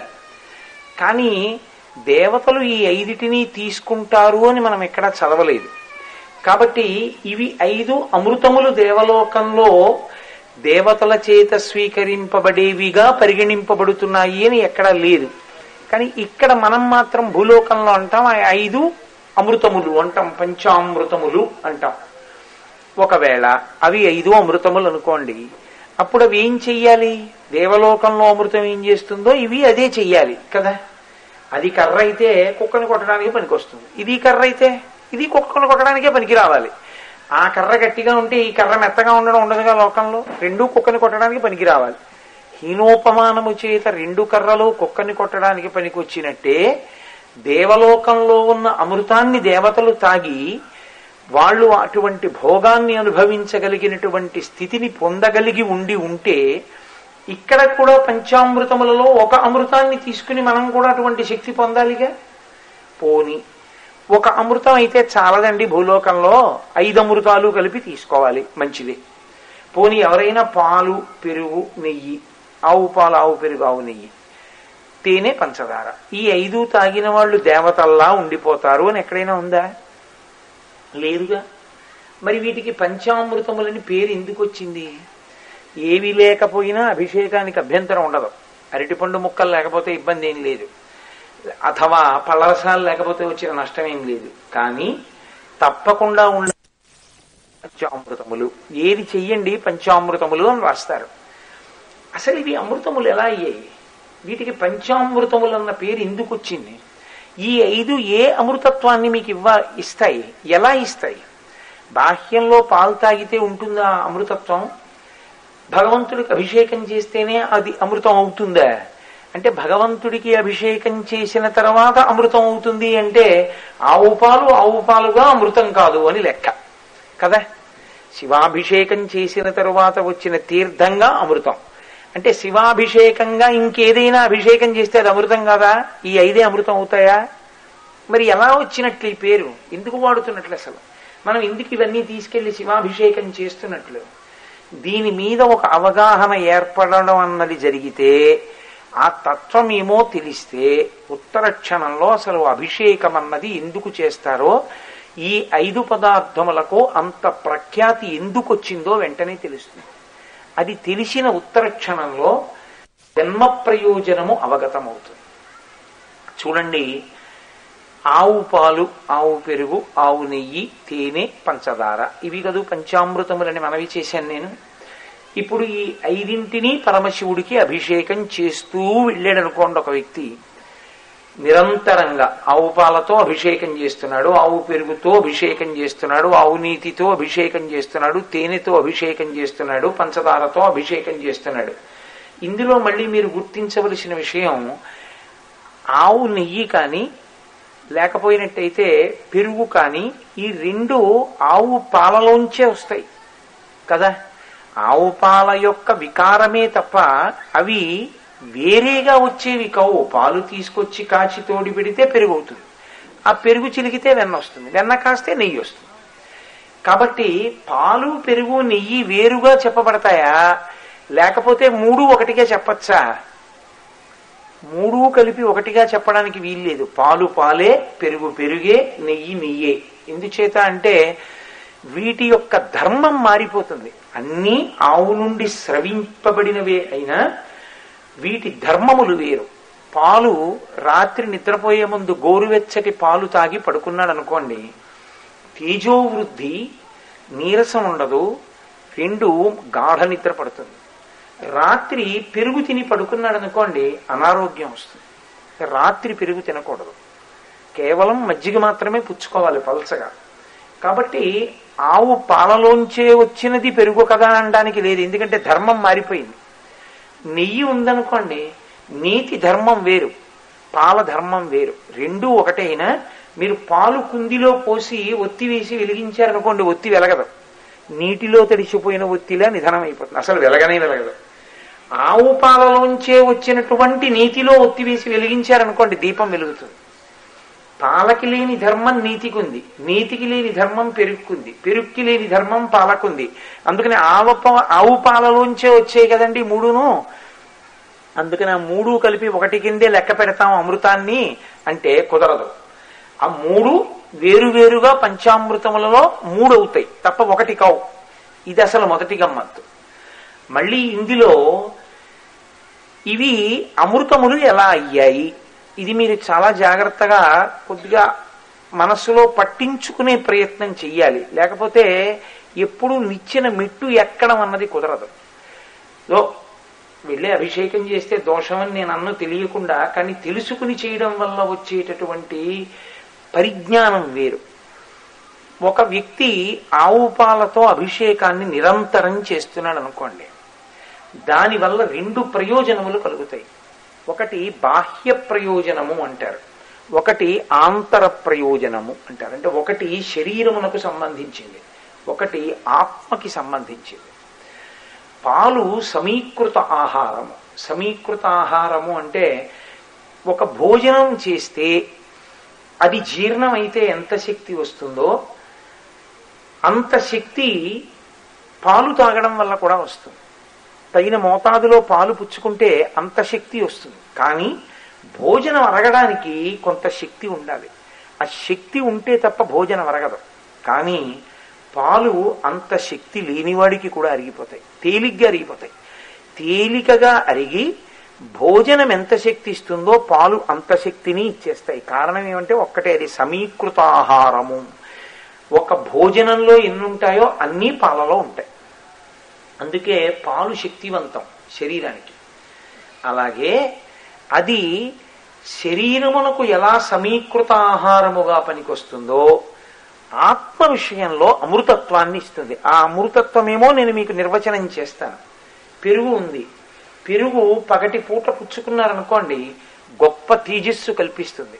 మంచి బలాన్ని ఇస్తుంది శరీరానికి కావలసినటువంటి రోగనిరోధక శక్తిని ప్రసరింపచేస్తుంది. అలాగే నెయ్యి. నెయ్యి విశేషమైనటువంటి జ్ఞాపక శక్తిని పెంచుతుంది. మాకు చిన్నతనంలో ఘృతేన వర్ధతే బుద్ధి అని తప్పకుండా నెయ్యి వేసి అన్నం పెట్టేవారు పప్పు అన్నం. నీతికున్న లక్షణం ఏమిటంటే జ్ఞాపక శక్తిని బాగా పెంపొందిస్తుంది అని. అందుకే పరిశేచనం చెయ్యాలి అంటే అంటే భోజనం ప్రారంభించే ముందు తదధికారం ఉన్నవారు విస్తరి చుట్టూ సమంత్రకంగా నీరు తిప్పుతారు. ఆ పరిశేచనం చెయ్యాలి అంటే అన్నీ వడ్డించేశారా అని అడగరు. అన్నీ వడ్డించేశారు అని గుర్తు ఏమిటంటే నీతిని వేస్తారు. నీతిని వేస్తే హోమం కింద పుచ్చుకుంటారు దాన్ని. లోపల ఉన్నటువంటి వైశ్వానరాగ్నికి హోమగుండంలోకి పట్టుకెళ్ళి నీతి అన్నాన్ని వేస్తే ఎలా వేస్తారో అలాగే పంటికి తగలకుండా ఐదు సార్లు ఆ నీతి అన్నాన్ని పట్టుకుని నాలుక మీద పెట్టి మింగుతారు స్వాహాకారంతో. ఓం ప్రాణాయ స్వాహ ఓం అపానాయ స్వాహ అంటూ. అప్పుడది లోపల ఉన్న అగ్నిహోత్రానికి హవిస్సునిచ్చినట్టు. అందుకే ఎక్కడ అలా పరమభక్తితో ఆహార పదార్థాన్ని తీసుకుంటాడో అక్కడ యజ్ఞం చేసినట్లు ఇంటికి పిలిస్తే భోజనానికి రండి అని పిలవరు. వారు కడుపుకు తినడం కోసం తినరు. లోపల వైశ్వానరాగ్ని రగులుతోంది. దానికి హవిస్ ఇవ్వాలి. అందుకని ఐదు మాటలు పుచ్చుకుంటారు. మధ్యలో ఏదైనా కా- ఇంకొంచెం కూరవి లేకపోతే ఇంకొంచెం పచ్చడివి అని అడగవలసి వస్తేనే మాట్లాడతారు తప్ప లౌకికమైన మాటలు ఉండవు. యజ్ఞం చేసేటప్పుడు ఎలా అయితే యజ్ఞమంత్రములను మాత్రమే అనుసంధిస్తారో అలా భోజనానికి కూర్చున్న దగ్గర నుంచి ఉత్తరాపోసనం వరకు భగవత్ సంబంధమైనటువంటి విషయాన్ని తిప్పుతారు. ఇలా తిప్పట్లేదేమో పంక్తిలో ఎక్కడైనా మధ్యలో లౌకిక ప్రసంగం జరుగుతుందేమోనని పంక్తి భోజనం పెట్టినప్పుడు భోజన ప్రారంభకాలే గోవిందనామస్మరణే గోవిందా గోవింద అని భగవన్నామంతో మొదలు పెడతారు. భోజన మధ్యకాలే గోవిందనామస్మరణే గోవిందా గోవింద అంటారు. ఏదో కష్టం ఒక ఆయన శివానంద లహరిలోంచి చదివితే ఒక ఆయన సౌందర్య లహరిలోంచి చదువుతాడు పద్యాలు చదువుతారు భగవద్భక్తితో. చిట్ట చివర అందరూ భోజనం చేయడం పూర్తయిపోయింది అన్నది చూసి భోజన పరిసమాప్త కాలే భగవన్నామస్మరణే అని హర హర మహాదేవ శంభో శంకర. జ్ఞాన సంబంధర్ మనకి లోకంలో శంకరనామాన్ని శివనామాన్ని ప్రచారం చేస్తే శంకర భగవత్పాదులు గోవిందనామాన్ని ప్రచారం చేశారు. భజ గోవిందం భజ గోవిందం గోవిందం భజ మూఢమతే అని ప్రచారం చేసిన వారు శంకర భగవత్పాదులు జ్ఞాన సంబంధర్ శివనామాన్ని ప్రచారం చేశారు. హరహర మహాదేవ శంభో శంకర. కాబట్టి భగవన్నామంతో మొదలుపెట్టి భగవన్నామాన్ని మధ్యలో ఉంచి భగవన్నామాన్ని చివర పెట్టి భోజనాన్ని పూర్తి చేయిస్తారు మిగిలిన వాళ్ళతో కూడా.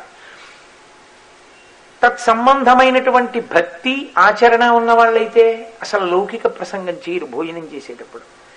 లోపల భగవన్నామం చెప్పుకుంటూ భోజనం చేస్తూ ఏదో మధ్యలో పదార్థం కావలొస్తే అడుగుతూ ఉత్తరాపోసనం పట్టిన తరువాత అప్పుడు చెప్తారు. పప్పులో ఉప్పు వేయడం మర్చిపోయారు అనుకోండి ఉత్తరాపోసనం పట్టేసి భోజనం దగ్గర నుంచి లేచిపోయి కాళ్ళు కడుక్కుని చేతులు కడుక్కున్న తర్వాత పప్పులో కాస్త ఉప్పు వేసావో లేదో చూసుకోవాలి అంటారు. అంతేకాని భోజనం చేసేటప్పుడు పప్పు కలుపుకుని ఉప్పు వేయలేదు అనరు. ఎందుకనరో తెలుసా అండి? అది ఈశ్వరుడికి నివేదన చేశారు. ఈశ్వరుడికి నివేదన చేసినప్పుడు దాన్ని ఈశ్వరుడు తినగా మిగిలింది మీరు తింటున్నారు. అది ప్రసాదం. ప్రసాదానికి రుచి అడగకూడదు. కాబట్టి పప్పులో ఉప్పు వేయలేదు ఉప్పు వేయలేదని అడగకూడదు. అందుకే ఎక్కడైనా ఇబ్బంది వస్తుందేమో అని ముందే కొంచెం ఉప్పు వేస్తారు అది కలుపుకున్నా చాలలేదు తినేస్తారు అంతే. తినేసి ఎప్పుడు చెప్పాలి? భోజనం అయిపోయాక చెప్పాలి. అందుకే పెద్దల్ని ఇంటికి దేవతార్చనకి పిలిస్తే కూర ఎలా ఉందండి? పచ్చడి ఎలా ఉందండి? అని అడగకూడదు. ఎలా ఉందని తినడాయన? ఈశ్వర ప్రసాదం అని తింటాడు. రుచిగా ఏమైనా చెప్పవలసి వస్తే చెయ్యి కడుక్కున్న తర్వాతే కాళ్ళు కడుక్కున్న తర్వాతే. భోజనం చేయడం ఎంత ముఖ్యమో కాళ్ళు కడుక్కోవడం అంత ముఖ్యం. ఆయన మా ఇంట కాళ్ళు కడుక్కున్నారని అంటారు. ఆయన మా ఇంట కాళ్ళు కడుక్కున్నారంటే బురద తొక్కొచ్చి కాళ్ళు కడుక్కున్నాడని కాదు. ఆయన మా ఇంట దేవతార్చన చేశారు అని గుర్తు. ఆయన వచ్చి భోజనం చేసి వెళ్ళాడు అంటే అక్కడ యజ్ఞం జరిగింది ఆ ఇంట్లో. కాబట్టి కాళ్ళు కడుక్కుని వెళ్ళాడు అనుకోండి వచ్చిన ఆయన ఆ ఇంట దేవతలు ఎంతో సంతోషిస్తారు. ఎందుకంటే అలా భోజనం చేసిన వాడు ఒకడు వచ్చాడు. దేవతలు ప్రీతి చెందుతారు. కాబట్టి ఇది అనుష్ఠాన క్రమమునందు మనం భగవంతుడికి స్వాహాకారంతో పదార్థాన్ని అందించి భోజనం చేస్తే దాని వలన ఎంత బలం కలుగుతుందో పాలు సేవించడం వల్ల అంతే బలం కలుగుతుంది. పైగా భోజనానికి పాలకి ఒక పెద్ద తేడా ఒకటి ఉంది మీరు ఏదో దీక్షలో ఉన్నారనుకోండి ఎక్కడ పడితే అక్కడ తినడానికి వీల్లేదు. ఎలా పడితే అలా తినడానికి వీల్లేదు. అసలు దీక్ష అంటేనే అది. అందుకే గురువు గారి దగ్గరికి వెళ్ళి నేర్చుకుంటారు. మీరు ఒకటే గుర్తుపెట్టుకోండి ఏ దీక్ష అయినా గురు సంబంధము లేకుండా ఉండదు. గురువు గారితో సంబంధమే దీక్ష. ఎందుకంటే ఎలా ప్రవర్తించాలి ఎలా తెలుస్తుంది చెప్పండి నాకు. నేను ఈ రంగు బట్ట విప్పేసి ఇంకో రంగు బట్ట కట్టుకున్నాను. నాకు అన్నీ తెలిసిపోతాయా? ఎలా తెలుస్తాయి? బట్ట రంగు మారితే తెలుస్తుందా? తెలియదు.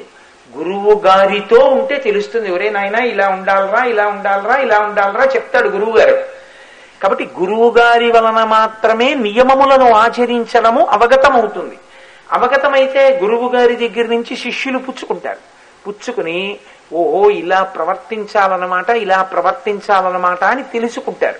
అందుకే ఏ దీక్ష అయినా గురువుతో సంబంధము లేని దీక్ష మీకు ఆత్మోద్ధరణము కాలేదు. మీ ప్రవర్తనని కొత్తగా ఏమి దిద్దరు తీసుకొచ్చి.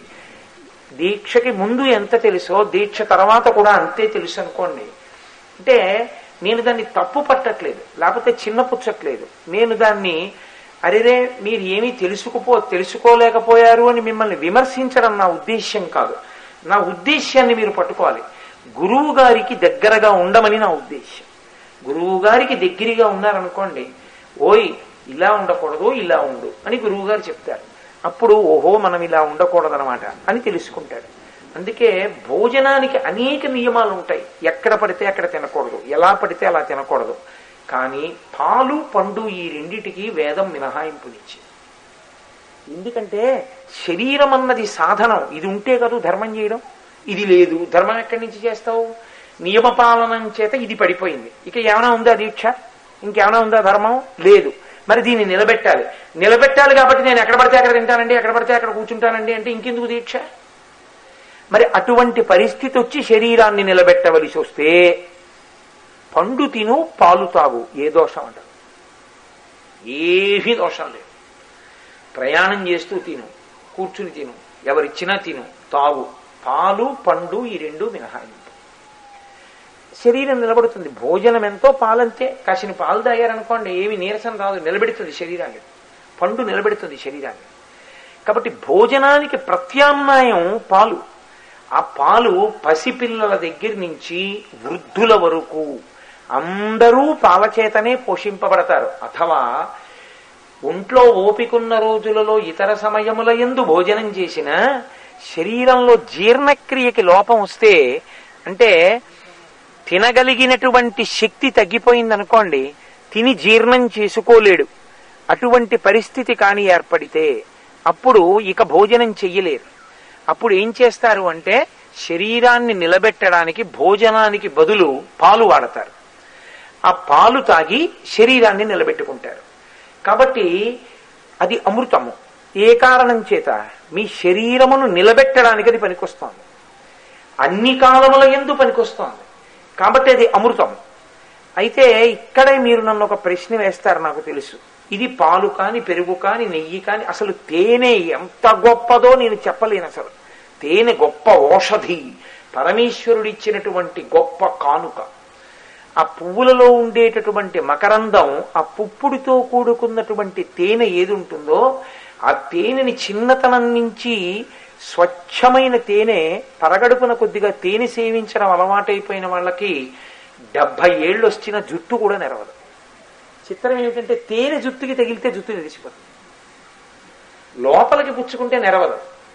ఆ తేనె చేతిని కానీ తలకి తగల్చారో ఎక్కువ మాటలు ఎక్కడ తగిలిందో అక్కడ నిలిచిపోతుంది అంత శక్తివంతం తేనె. తేనె గొప్ప ఓషధి. అందుకే ఆయుర్వేదంలో ప్రతి దాన్ని తేనెతో కలిసి రంగరించి పుచ్చుకోండి అంటుంటారు వేడి చేస్తే చలవ చేస్తుంది చలవ చేస్తే వేడి చేస్తుంది. ఎక్కువ తాగితే మత్తు వస్తుంది. తేనెతో అదో లక్షణం. అందుకే మధువన భంజనంలో రామాయణంలో తేనె ఎక్కువ తాగితే మత్తెక్కిపోతారు వానరులందరూ. కాబట్టి తేనె అమృతం. శరీరాన్ని నిలబెడుతుంది ఓషధీతత్వం చేత.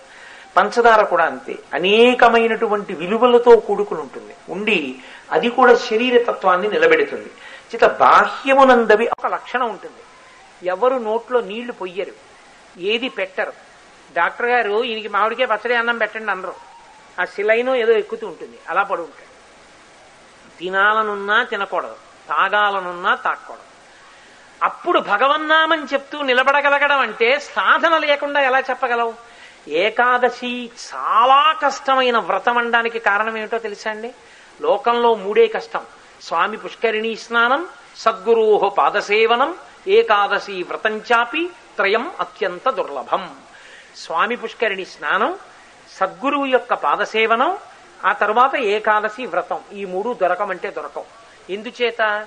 అంటే నాకు మృత్యు ఆసన్నమైనప్పుడు నా నోట మాట రాకుండా ఉన్నప్పుడు నేను తిందామన్నా తినిపించరు. తాగుదామన్నా తాగించరు. అప్పుడు నేను పడుకుని భగవన్నామని చెప్పడాన్ని ఇప్పటి నుంచి సాధన చేస్తానని సాధన చేయడానికి నిజానికి ఏకాదశి వ్రతం వచ్చింది. అందుకే అలా చెయ్యడు కాబట్టి ఎవడు ఏకాదశి వ్రతం చేయడం చాలా కష్టం అంటారు కాబట్టి ఏకాదశి ఉపవాస తిథి ద్వాదశి పారణ తిథి సాయంకాలం తులసి కోటకి ఉసిరి చెట్టుకి పూజ. ఇక చెయ్యగలిగినటువంటి భాగ్యవంతుడుంటే చెయ్యగలిగిన శ్రద్ధావంతుడుంటే ఆ రోజున కళ్యాణం చేస్తారు స్వామికి. ఆ రోజున ద్వాదశి తిథి నాడు కళ్యాణం చేస్తే ఎంతో బహుప్రసన్నుడవుతాడు పరమేశ్వరుడు. ఇక వనభోజనం. మీతో నేను మనవి చేశాను కదా వనం అంటే బ్రహ్మం. బ్రహ్మమును తినుట అంటే బ్రహ్మమును సంతతము అనుభవించుట. అంతటా ఈశ్వరుణ్ణి చూడగలిగినటువంటి లక్షణం పెరగడాన్ని బ్రహ్మం అంటారు. అప్పుడు అన్నిటా ఈశ్వరుణ్ణి చూస్తాడు. ఇదిగో ఈ లక్షణం లోపల రావడానికి బయటికి వచ్చి వనభోజనం చేస్తాడు. ఈ వనభోజనం మీతో మనవి చేశాను. ఎక్కడ పడితే అక్కడ కాదు. ఎలా పడితే అలా కాదు. వనభోజనం చేస్తున్నాడు అంటే భగవంతుడితో సంబంధం పెట్టుకుని. అంతేగాని చెయ్యకూడని దుష్టమైన చేస్థితములకు వనభోజనం ఇవ్వలేదు. భగవంతుని యొక్క ఆరాధనానికి వనభోజనం ఇచ్చారు. అంతేకాని లౌకికంగా అర్థం బద్ధం లేని పదార్థాలన్నీ బఫేల్ పేరుతో వెళ్ళి తినడం కోసం కాదు వనభోజనాలు. వనభోజనాలంటే ఈశ్వరానుగ్రహాన్ని పొందడానికి వనభోజనాలు. అందుకో అలా తినడం నేర్పినటువంటి వాడు కృష్ణ పరమాత్మ మనకి దశమస్కంధంలో కాబట్టి అదిగో అలా వనభోజనాన్ని అనుభవించు. అంతటా బ్రహ్మమును దర్శనం చేయి ఆంతరమునందు అభ్యున్నతిని పొందుతూ బాహ్యమునందు ఆరోగ్యాన్ని కూడా పొందు. చిట్ట చివర వ్రతోద్యాపనమునందు కార్తీక పౌర్ణమి.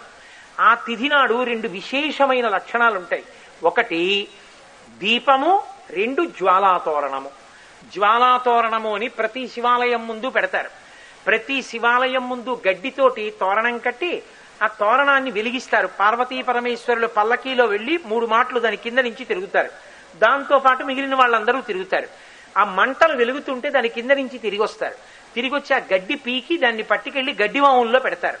కొంచెం కాలి వాసన వచ్చిన ఆ గడ్డిని గడ్డివాములో పెడితే పంట పొలాల్లో గడ్డికి కానీ ఇంట్లో ధాన్యానికి కానీ లోటు లేకుండా సస్యశ్యామలంగా ఉంటాయి పంట పొలాలన్నీ అని ప్రతి శివాలయం ముందు జ్వాలాతోరణాన్ని చేసి రైతులు ఆ గ్రాసాన్ని పట్టుకెళ్ళి గడ్డివాముల్లో పెడుతూ ఉంటారు. చక్కగా ఇల్లు అభివృద్ధిలో ఉండాలి పొలాలు అభివృద్ధిలో ఉండాలని. కాదు జ్వాలాతోరణం ఎందుకు వెలిగిస్తారంటే ఇహమునందు మనం చేసినటువంటి పాపముల చేత భైరవుని యొక్క దర్శనం అవుతుంది అంటారు శరీరం విడిచిపెట్టగానే. ఆయన పేరే భైరవుడు. భైరవ అంటే భై అని రవ అరిచేది. కాబట్టి భైరవ. అది ఇంత నోరు తెరుచుకుని ఆ కుక్కమన్ని తరుగుతుంది అని. చేసిన పాపాలకి శరీరం విడిచిపెట్టినప్పుడు జీవుణ్ణి. అప్పుడు మంటలతో కూడినటువంటి తోరణం కింద నుంచి యమపురిలోకి ప్రవేశిస్తాడు అని. ఆ మంటలతో ఉన్న తోరణంలోంచి లోపలికి వెళ్ళడమే ఎంతో ఖేదపడతాడని. ఆ మంటలతో కూడినటు కూడినటువంటి యమ ద్వారంలోంచి వెళ్ళవలసిన అవసరం పోవాలంటే బుద్ధి తెచ్చుకుని పార్వతీ పరమేశ్వరుల ఆలయానికి వెళ్ళి ఈశ్వర ఇంకెప్పుడు నీ తప్పు చెయ్యను? నేను జాగ్రత్తగా ఉండేటట్టుగా నన్ను నువ్వు అనుగ్రహించు అని కోరుకుని ఇక్కడ జ్వాలాతోరణం వెలిగించి పార్వతీ పరమేశ్వరులతో కలిసి ఎవడు పరిగెడతాడో తోరణం కింద వాడు ఆ తోరణం కింద పరిగెత్తవలసిన అవసరం ఉండదు. అందుకని జ్వాలాతోరణం పెట్టిస్తారు. తప్ప ఏదో సరదా ఉత్తినే తోరణం వెలిగించి ఉత్తినే పరిగెత్తండి అని కాదు. అంత భక్తితో భగవన్నామని చెప్తూ శివనామని చెప్తూ పరిగెత్తాలి. ఆ జ్వాలాతోరణం కింద ఎవరు పరిగెత్తారో చూస్తారట చూసి వాళ్ళని యమలోకంలో ఉండేటటువంటి జ్వాలాతోరణం కింద నుంచి వెళ్ళవలసిన అవసరాన్ని తీస్తారు అని. ఇక కార్తీక దీపం. కృత్తికా నక్షత్రం చూడవలసింది గుళ్ళో. తిథిని చూడవలసింది ఇంట్లో. పౌర్ణమి నాడు ఇంట్లో సాధారణంగా లేకపోతే దేవాలయానికి వెళ్ళి గుత్తి దీపాలని ఒత్తులన్నీ కలిపి నేతిలో ముంచి దీపం వెలిగిస్తారు. ఎందుకు అలా వెలిగించడం? అంటే ఇంట దీపం లేకుండా ఏ ఒక్క రోజు ఇల్లు ఉండకూడదు. కారణం ఏంటంటే ఇంట్లో ఈశ్వరుడు ఉన్నాడు. మీ పూజా మందిరంలో ఆయన ఉన్నాడు కదా? విగ్రహం కాదు ఆయనే ఉన్నాడు. మరి మీరు ఊరు వెళ్ళిపోతున్నారు. తాళం పెట్టి వెళ్ళారు. ఇంట్లో దీపం వెలగాల? ఆ ఇంట్లో దీపం వెలగదండి అంటారు. ఆ ఇంట్లో దీపం వెలగదు అంటే ఏ ఇంట దీపం వెలగదో ఆ ఇంట భూత ప్రేత పిశాచులు తి- పిశాచాదులు తిరుగుతాయి. దీపం లేకుండా ఇల్లు ఉండకూడదు. కాబట్టి పూర్వం ఏం చేసేవారంటే ఇంటి పురోహితుడని ఉండేవాడు. వాళ్ళు ఏదైనా ఎక్కడికైనా వెడుతున్నారనుకోండి ఇంటి పురోహితుడిని పిలిచి తాళం ఇచ్చి అయ్యా మా ఇంట్లో పూజా మందిరంలో కాస్త రోజు దీప్ దీపం పెట్టి నైవేద్యం పెట్టండి అనేవారు. అందుకే పంట వస్తే ఆయనకో వస్తా బియ్యం ధాన్యం పంపిస్తూ ఉండేవారు ఆయన మనకి ఇలాంటి పనులన్నీ చేసి పెడుతూ ఉండేవాడు పరమేశ్వరుడి దగ్గర దీపం వెలిగేది. మరి ఇప్పుడు తాళం వేసి నువ్వు కాశీ వెళ్ళిపోయావు. పదిహేను రోజులు. ఇంట్లో దీపం లేదు. దీపాలు ఎక్కడో పెట్టావు మంచిదే. నీ ఇంట సింహాసనం ముందు దీపం ఏది? దోషం వచ్చిందా లేదా? ఈ మధ్యలో ఉపన్యాసాలకి కొన్నాళ్ళు వెళ్ళిపోయావు. నీతో పాటు మీ ఆవిని తీసుకెళ్ళిపోయావు ఉన్నదే ఇద్దరు పిల్లలేమో ఉద్యోగాలు వచ్చేటో వెళ్ళిపోయారు. కాబట్టి ఇల్లు తాళం. మరి ఇంట్లో దీపం ఏది? మరి ఇప్పుడు ఇంట దీపం పెట్టనటువంటి పాపం యజమాని ఖాతాలో కడుతుంది. ఇప్పుడు ఈ దీపం పెట్టనటువంటి పాపం పోవాలంటే ఎన్ని రోజులు దీపం పెట్టలేదో జ్ఞాపకం పెట్టుకుని అన్ని ఒత్తులు గుత్తిగా వెలిగించాలి. మన వాళ్ళు ఏం చేస్తారంటే ఎందుకైనా మంచిది సరిగ్గా పెట్టామో లేదో అని మూడు వందల అరవై ఐదు ఒత్తులు గుత్తి వెలిగించేస్తారు. అంటే మూడు వందల అరవై ఐదు రోజులు మేము సక్రమంగా దీపం పెట్టని దోషం ఏదున్నా పోవాలి ఈశ్వర కార్తీక పౌర్ణమి తిథికి ఆ గొప్పతనం ఉంది. అరుణాచల పర్వత శిఖరం మీద దీపాన్ని వెలిగిస్తారు కార్తీక దీపము అని చూడడానికి లక్షల మంది పెడతారు అరుణాచల దీపం అని. దాన్ని కార్తీక దీపం అంటారు. కార్తీక పౌర్ణమి నాటి పెట్టే దీపం. కార్తీక దీపం అంత గొప్పది. పౌర్ణమి నాటి దీపం ఎందుకైందో తెలుసా అండి? నీకు మిగిలిన రోజుల్లో దీపం యొక్క వైభవం చెప్పాను. పౌర్ణమి నాటి దీపం అంత మరీ గొప్పది ఎందుకై కూర్చుందో తెలుసా? వద్దు అన్నా ఊరుకోరు. మీరు కార్తీక పౌర్ణమి నాడు ఉపన్యాసం చెప్తే సాధారణంగా సభలో చాలా తక్కువ మంది ఉంటారు. ఎందుకో తెలుసా? అందరూ దీపం పెట్టుకుంటారు. రేపు తప్పకుండా రండి. అన్న ఎవరు రాదు ఎందుకని అంత శక్తి ఆ దీపానికి? అంటే ఒక శ్లోకం చెప్పాలి ఆ రోజున. చెప్పి వెలిగించాలి. ఏ వస్తువుని వెలిగించినా గడ్డిని కాని ఆకులు కాని ఏది వెలిగించండి. ఆ శ్లోకం చెప్పి ఆ దీపం ఉన్న ప్రమిదతోటే వెలిగించాలి. గీటాహ పతంగాహ మశకాశ్చ విప్రాహ. జలే స్థలే ఏ నివసంతి జీవాహ.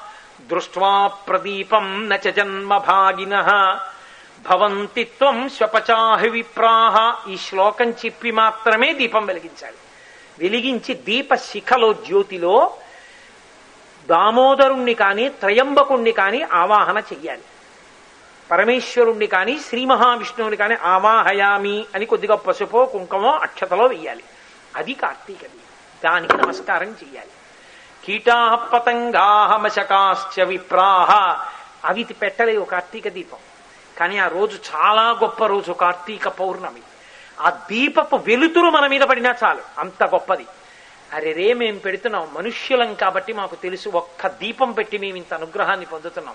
కానీ కీటాహ పురుగులున్నాయి. మశకాశ్చ దోమలు ఈగలు మొదలైనటువంటి ఉన్నాయి. కీటాహ పతంగాహ మశకాశ్చ ఇటువంటివన్నీ ఉన్నాయి.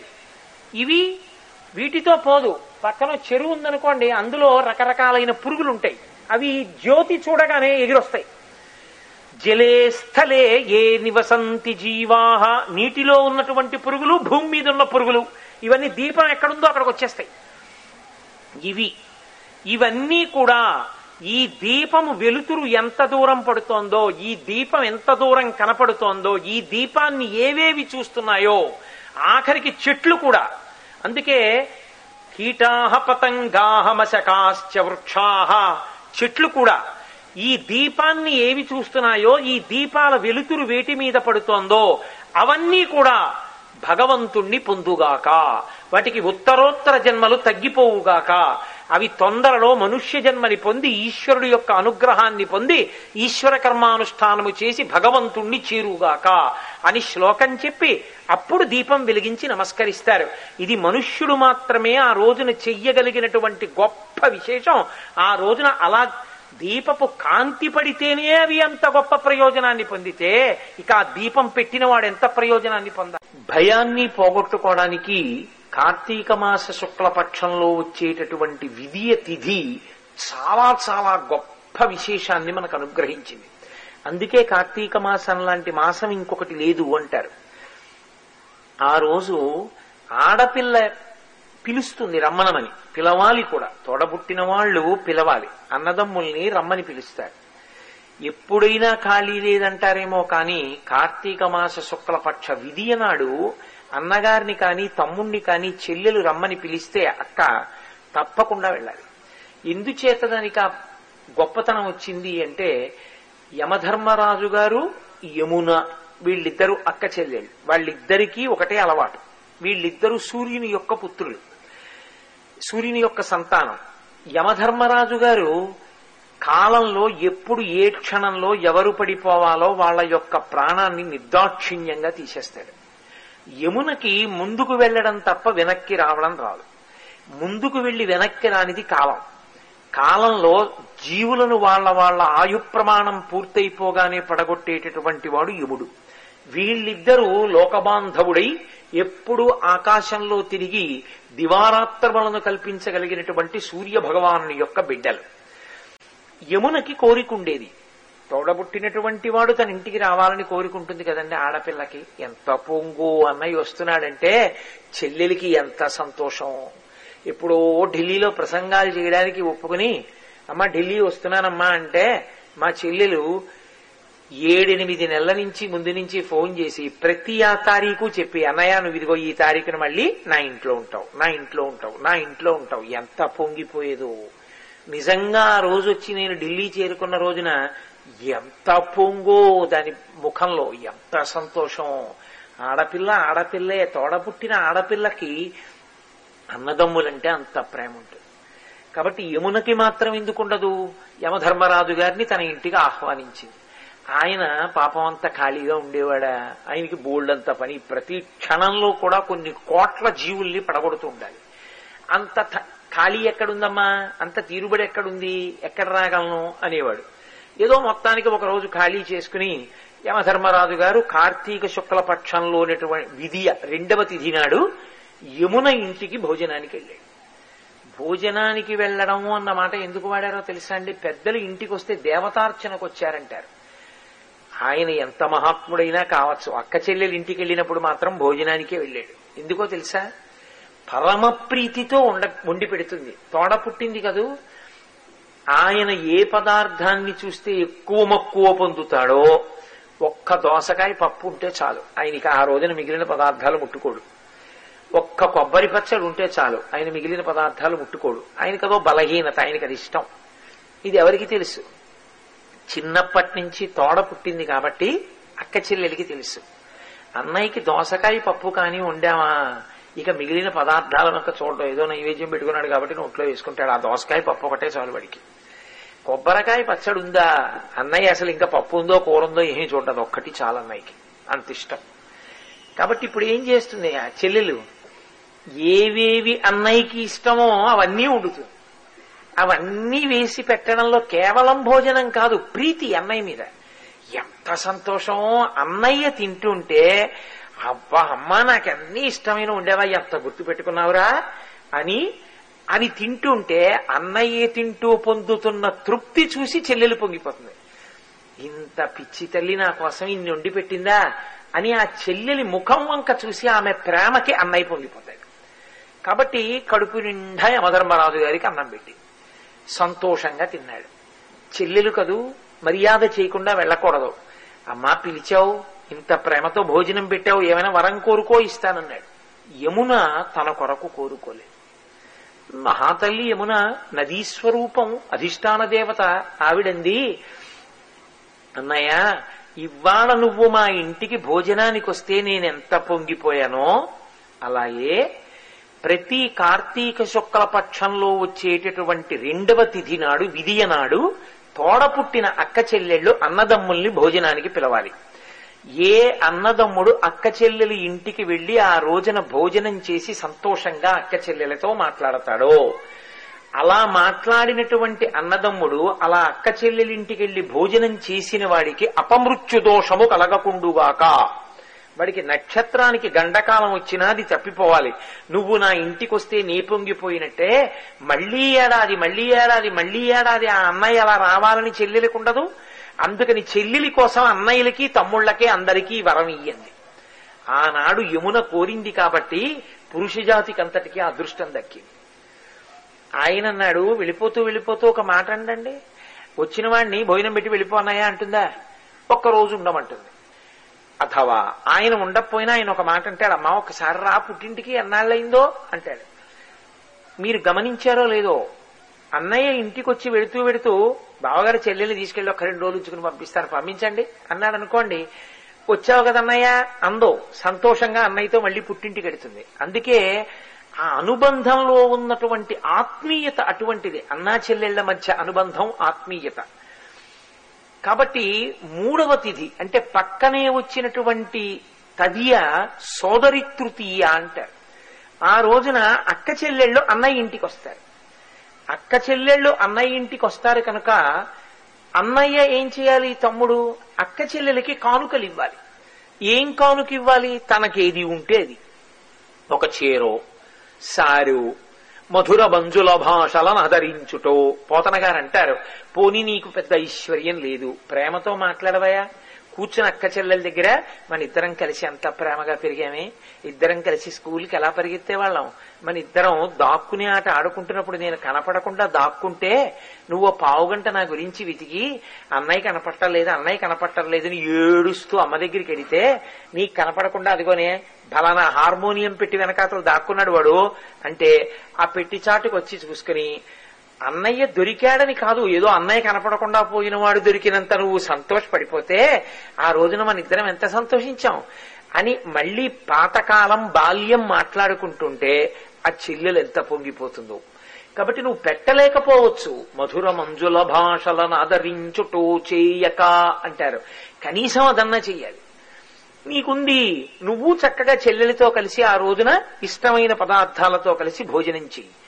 కాదు ఆమెకింత పసుపు కుంకమి ఇన్ని గాజులు ఒక చీర పెట్టు. రెండు రవికిల బట్టలుంచు వస్త్రద్వయం. ఒక బట్ట ఇవ్వకూడదు రెండు ఇవ్వాలి అందుకని చీర రవికిల బట్ట లేక రెండు రవికిల బట్టలు పరమ సంతోషాన్ని పొంది అక్క చెల్లెలు ఇంటి నుంచి వెళ్ళిపోతుంది. అక్క చెల్లెలు అలా సంతోషించి వెళ్ళిందా నీ ఇల్లు ఊటబావవుతుంది.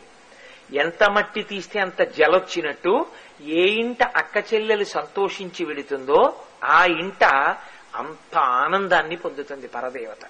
కాబట్టి సోదరి తృతీయ మీకు కేవలం భగవత్ సంబంధమైన ఆరాధన మాత్రమే ఉంటుంది మిగిలిన నెలల్లో. ఈ మాసానికి ఉన్న గొప్పతనం ఏంటంటే శుక్లపక్షంలో విధియనాడు తదియనాడు చేసేటటువంటి ఆరాధన పరదేవత యొక్క అనుగ్రహాన్ని మీకు తెచ్చిపెట్టడం ఒక వంతైతే సాంఘికమైనటువంటి అనుబంధములు పెంపొందడం ఒక ఎత్తు. ఏదో పెళ్ళయ్యే వరకు అన్నా చెల్లెలు కలిసి ఉంటారు. ఆ తర్వాత పెళ్ళిళ్ళు అయిపోతాయి. ఎవరి గొడవ వాళ్ళది. అన్నయ్య ఇంటికి వెళ్ళి ఒక్క రెండు రోజులు ఉండడం చెల్లెలికి కష్టం. అన్నయ్య చెల్లెలింటికి వెళ్ళి నాలుగు రోజులు ఉండడం అన్నయ్యకి కష్టం. ఎవరి పనులు వాళ్ళవి ఎవరి గొడవలు వాళ్ళవి. యాభై ఏళ్ళు వచ్చేసాయి అన్నయ్యకి. ఏ నలభై మూడేళ్ళో నలభై నాలుగు ఏళ్ళో వచ్చేసాయి చెల్లెలికి. ఇంకెన్నాళ్ళు ఉంటాడు అన్నయ్య? మహా ఉంటే ఓపిగ్గా తనంత తాను చెల్లెలి ఇంటికి వెళ్ళగలిగినంత ఓపికతో ఉండేది ఇంకొక పదిహేను ఏళ్ళు సంవత్సరానికి ఒక్క నాలుగు రోజులు పెడతాడనుకుంటే పదిహేను నాలుగులు అరవై రోజులు. ఇక ఈ జన్మకి ఒకే తీగ పువ్వులుగా ఉన్నటువంటి ఆ అన్నా చెల్లెళ్ళ జీవితంలో అన్నయ్య అని ఆమె పిలిచేది చెల్లెలా అని ఈయన పిలిచేది వాళ్ళిద్దరూ కలిసి సంతోషంగా కూర్చుని మాట్లాడుకునేది రెండు నెలలు మాత్రమే అని జ్ఞాపకం పెట్టుకున్న నాడు అసలు ఆ అన్నా చెల్లెళ్ళ అనుబంధం ఎంత మాధుర్యంతో కూడుకున్నదో అక్కా తమ్ముళ్ళ జీవితం ఎంత ఆత్మీయతతో కూడుకున్నదో ఈ పాటి కలుసుకునేదానికి ఆ రెండు నెలల్లో మళ్ళీ రాత్రి పడుకోనే పడుకుంటారు. వెళ్ళి ఆ చెల్లెలింటికి వెళ్ళినా చెల్లెలు అన్నయ్య ఇంటికి వచ్చినా ఇరవై నాలుగు గంటలు కలిసి ఉండరుగా. రాత్రి పడుకోవాలి. ఇక మిగిలింది నెల. రాత్రులు తీసేస్తే. ఆ నెలలో ఎవరి భోజనం వాళ్ళు చెయ్యాలి లేదా ఎవరి పనిలోకి వాళ్ళు ఎడుతూ ఉండాలి స్నానం చేస్తూ ఉండాలి వస్తూ ఉండాలి వాళ్ళ పిల్లల వ్యవహారం చూసుకుంటూ ఉండాలి అప్పుడప్పుడు వచ్చి కూర్చుంటూ ఉండాలి. కాబట్టి పదిహేను రోజులు తీసేస్తే వీటికి పదిహేను రోజులు. ఈ పదిహేను రోజుల్లో దెబ్బలాడుకోకుండా అక్కర్లేని విషయాలు ప్రస్తావనకి తెచ్చుకోకుండా సంతోషంగా ఇద్దరూ మాట్లాడుకునేటటువంటి రోజులు ఒక్క పది రోజులు. కాబట్టి యాభై సంవత్సరముల వయసు వచ్చేసిన అన్నగారు ఈ జన్మకి ఇంక చెల్లెలితో సంతోషంగా అన్నయ్య ఒరే అన్నయ్య ఒరే అన్నయ్య అని వెంటపడే చెల్లెలతో గడిపేది అథవా తనకి ఓపిక ఉండగా. ఆ ఓపికతో ఉండి చెల్లెలింటికి వెళ్ళి మాట్లాడేటటువంటిది కేవలం ఇంకా పది రోజుల సమయం.